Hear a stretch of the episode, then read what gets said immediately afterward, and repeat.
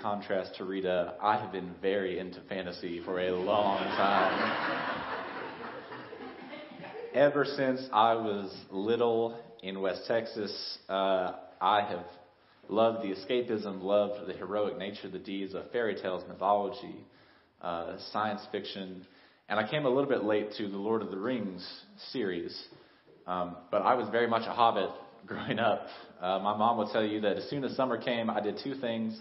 I would shave my head down to what we call a burr cut, and I would take my shoes off and begin running around outside, usually with a giant stick that I imagined to be a sword or a staff, sometimes with a made a, a self-constructed bow and arrow. I was that kid running around, and as I read these stories, I found that I was always wanting to see myself in the story. Where did I fit? Either seeing myself as the hero or sometimes, rarely, as the villain. Uh, but I would ask myself, what would I do in these situations that these characters find themselves in? How would I react to this riddle game that Bilbo finds himself in? That was my litmus test, right? I was a dreamer. I think we probably have a lot of dreamers here. But I'm drawn to this story um, that takes place in two parts, right? So the kind of little kid version, sometimes is how we depict it. The very first part of this story is called The Hobbit, Tolkien's first novel about Bilbo. And then there's the epic trilogy, The Lord of the Rings. And we can't talk about all the things in all the books in 18 minutes, but I wanted to just highlight a few things from each story. So you've heard the basic story of Bilbo. Bilbo goes on an adventure. And if there's one thing Bilbo is not, it's an adventurer. He says this in the very beginning of his book. We talked about hobbits who live this life of privilege, really, of seclusion. They like their farms, they like their food. They don't like to do anything out of the ordinary.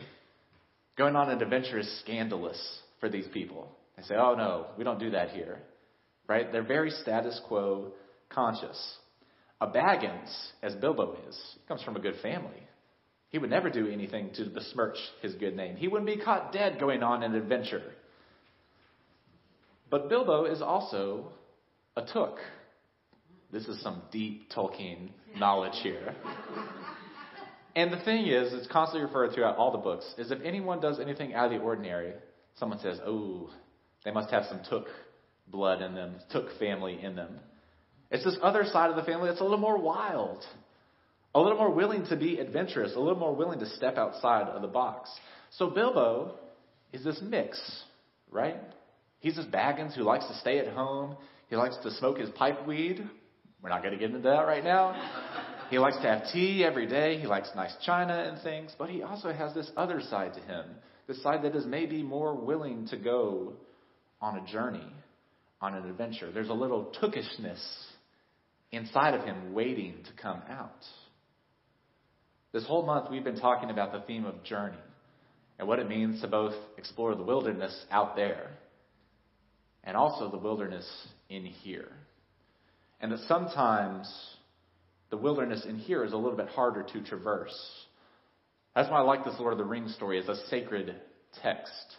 That we don't always have to read literally, because there's a lot of wild stuff in it, but we might read it literally in order to glean something from it. The basic premise of these is journeys. In The Hobbit, you have Bilbo's journey to a mountain to aid his friends. In the Lord of the Rings trilogy, you have another hobbit whose name is Frodo, whose journey is to destroy the ring that Bilbo finds. And on these journeys, they follow the, fair, the uh, fairly typical archetype what's called the hero's quest. You see these in a lot of mythologies, a lot of stories.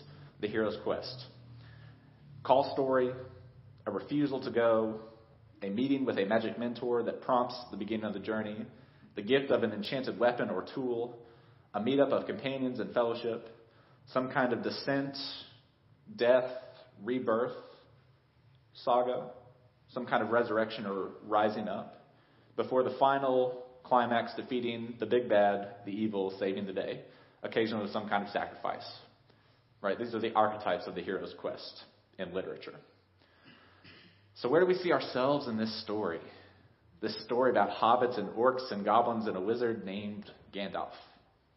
It's important to remember that it comes from a real place, right? Tolkien was an English gentleman. He was a World War I veteran, and he saw the rise of Hitler in World War II. And he puts that into these stories. There are a lot of analogies for the world around him. So, like I said, there are wizards and dragons and evil lords and talking eagles and magical rings that turn you invisible. But at the heart of these stories is this theme of journey and this religious humanism that talks about connections and relationships being most important, indeed, most precious. So, Bilbo, the unwilling adventurer who's been told his entire life, we don't do that here. You're too little to make a difference, Bilbo. All you need to worry about is your house and your home, singing, making merry, live, eat, die. And it's not a bad life. There are days I wish I could crawl into a hobbit hole.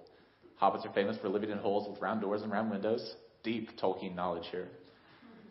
There are days I wish I could crawl into a comfy space, sit by a window and read, just waiting for tea at 2 o'clock. And to be honest, I probably could. Right? Some of us could. Some of us are afforded that privilege to free to be free to choose that life. But some of us are not. Some of us cannot help but be affected by the outside world. And there's no blame here. That's just simply the way things are. That is the way that our world is. So when I read this story, I see Bilbo in that role. And I see me in that role. But then Bilbo is confronted with this adventurer, the wise and wizardly Gandalf. Gandalf the Grey, played by Ian McKellen in the movies, great wizard. Big pointy beard, pointy hat, magical, likes fireworks. You know Gandalf. Gandalf shows up and says, Bilbo, I know you think you're not an adventurer, not a journeyman, but I got news for you. Tomorrow you're going on a journey. Bilbo says, No, no, no. No, no, no. That's not going to happen. The next day, a group of refugees and exiles shows up on Bilbo's door in the form of dwarves. Yes, they are dwarves. Dwarves, under the lead of Thorin Oakenshield, his dwarf brethren, and they tell Bilbo this story that gets him to go on the adventure. That they used to have a home in a place called the Lonely Mountain. And they've lost their home. They've been exiled. They've lost everything because a great dragon came and took it away. They've lost their comfortable existence and they live life on the run. So Bilbo, after some convincing by Gandalf the wizard, he feels that tookish part of his soul start to stir. And he thinks that something might be at work here. So he leaves on a journey to help them reclaim their home. And along the way, they meet your typical fantasy cast of characters. You got the trolls, you got the talking spiders, you got the guy that changes into a bear, you got the elf king, the goblin king, the eagle king. Not a lot of women in this book, let's be honest. Also, a lot of light skinned people, let's be honest. Tolkien writing in early 20th century Europe, a lot of masculine centered perspective, a lot of Eurocentric perspective. Take it for what it is. Along the way, Bilbo Baggins, this hobbit who doesn't wear shoes, constantly says, Oh, how I wish I were home in my hobbit hole. Oh, to be home again. Oh, this is so hard. He finds that life and that adventures are not all pony rides in the May sunshine. It's a great line. When things get hard, he's constantly seeking for something to hold on to, something to keep him going. Sometimes it's his own courage that he finds. Oftentimes it's the encouragement of Gandalf and the dwarves who go with him. In a cute moment, I find uh, when Bilbo, when things get really intense, Bilbo reaches for his pipe that he smokes from, like a security blanket. I don't have another point than that. I just think that's funny.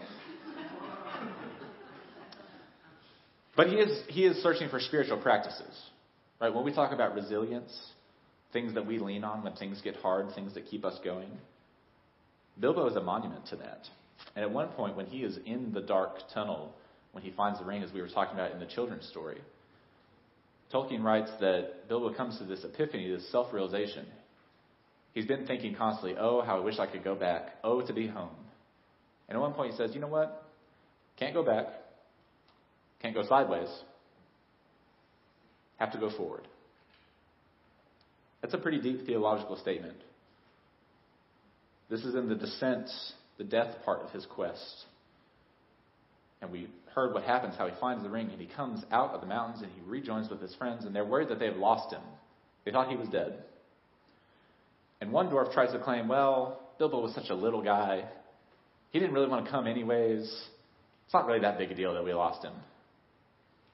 We turn to Gandalf. Gandalf plays the kind of divine figure in this story. He's kind of godly. He seems to know things. He has wisdom. He has ways. He knows that something is at work here. And Gandalf says to the dwarf that says Bilbo didn't matter, I brought him, and I don't bring things that don't matter. This kind of divine role. I don't bring things that don't matter. Gives Bilbo a little bit of pride, his self confidence, his self esteem grows. He starts to wear his sword a little more proudly. And his sword, if you don't know, it, it's a sword that's made by the elves, deep Tolkien knowledge. And it glows with a light when danger is near. And I think it's an interesting parallel that Bilbo has this magical weapon that grows and glows with light when danger is near. And as he goes through this story, he gains more courage. It's almost like he starts to glow with light when danger appears as well. So, the crux of the story, of course, is this dragon on this mountain. They go and they're trying to defeat the dragon. The dragon could be a symbol for all kinds of things. It could be capitalism, it could be mechanization, it can be greed, power, the dragon's name is Smaug.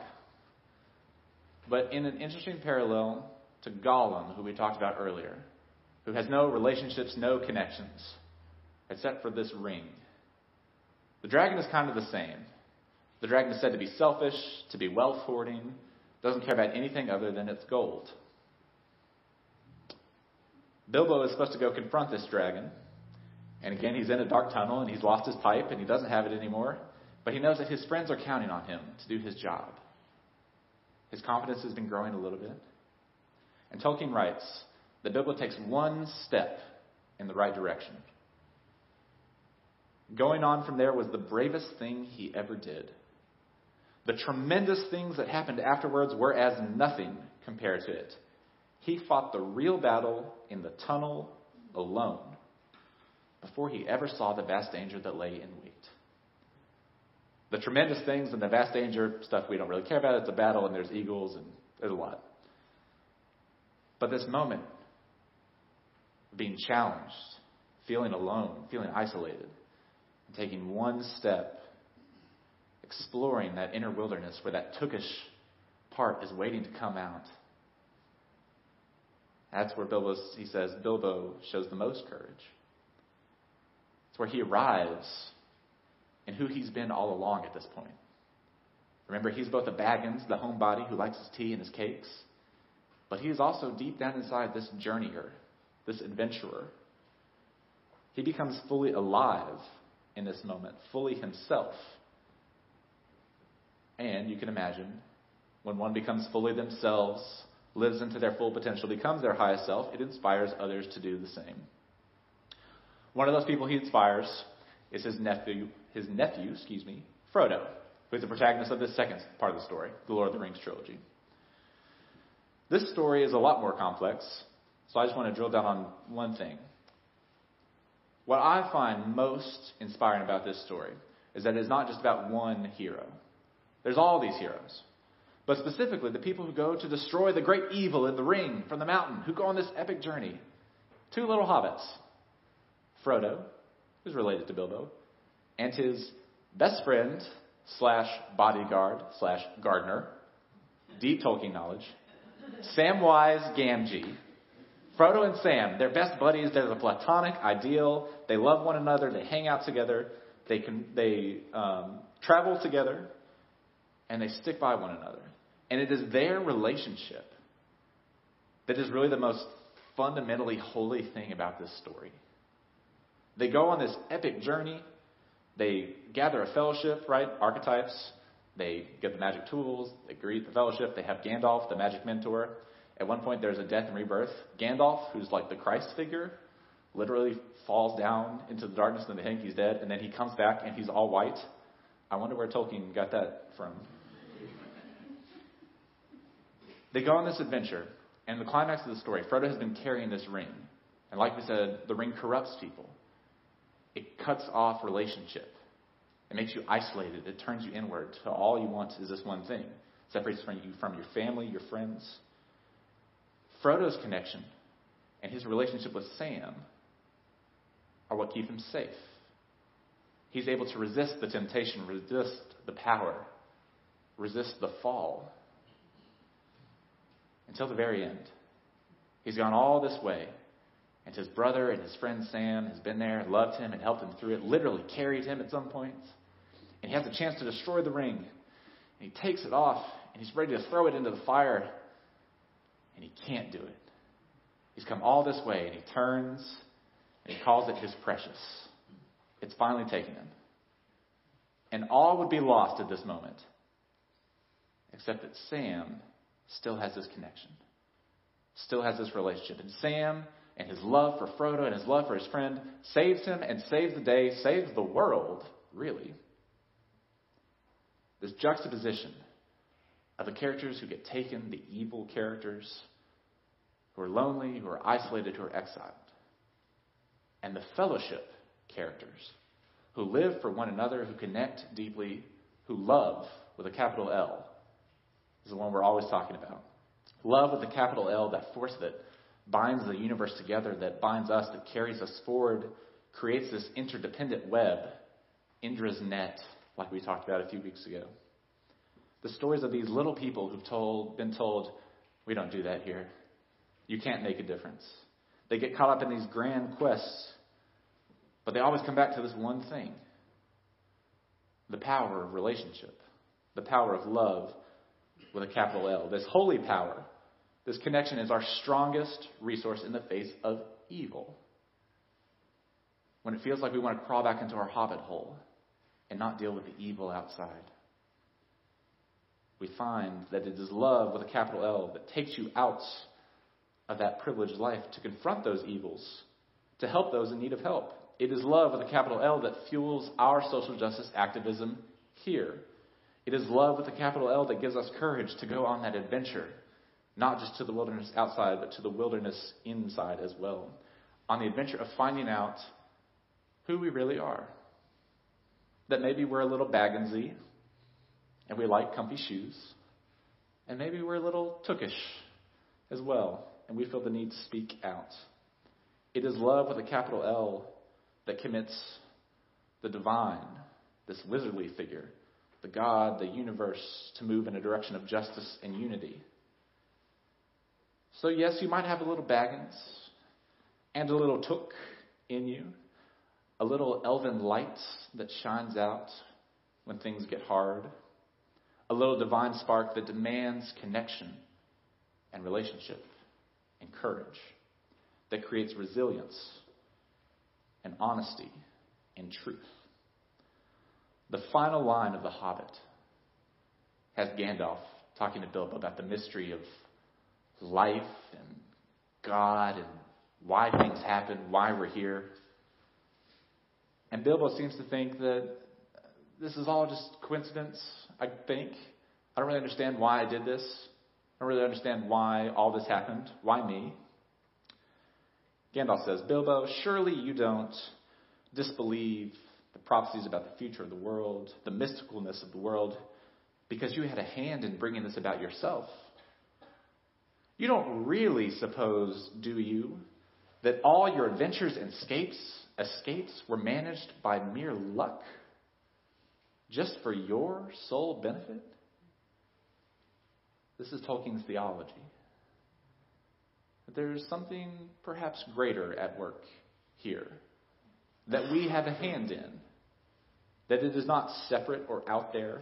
There is love with a capital L that both fuels us, that lights our divine spark, that also we help promulgate into the world. That maybe when it gets hard on the journey, that we are co creators of this justice, co creators of our destiny That when bad news pulls you down, when you feel tired, when you are unsure of what to do, when you wish things could just stay the same, or that they could just get better magically, wouldn't that be nice? But we, and we have the hard work to do of going on that journey, of taking that first step, of confronting the stuff that is within us that keeps us from being our highest self. The stuff that we try to hide away when we try and ignore the injuries that have been done to us without reconciliation or reparation. We may wish that the burden had never come to us of going on this journey, standing outside on Thursdays to argue the Black Lives Matter, to do all the work that we say we're wanting and we're waiting and we're wishing for. We may wish the burden had never come to us, that we didn't have to protest these things, that we didn't have to engage in these things. We may wish that the burden had never come to us. And Gandalf replies, So do all who live to see such times. But that is not what is asked of us. All that is required of us is to decide what to do with the time that is given to us. May that time be full of resilience and courage and real relationships and deep sharing and speaking out and speaking the truth and love with a capital L. And that is the gospel according to Gandalf. May it be so. Amen.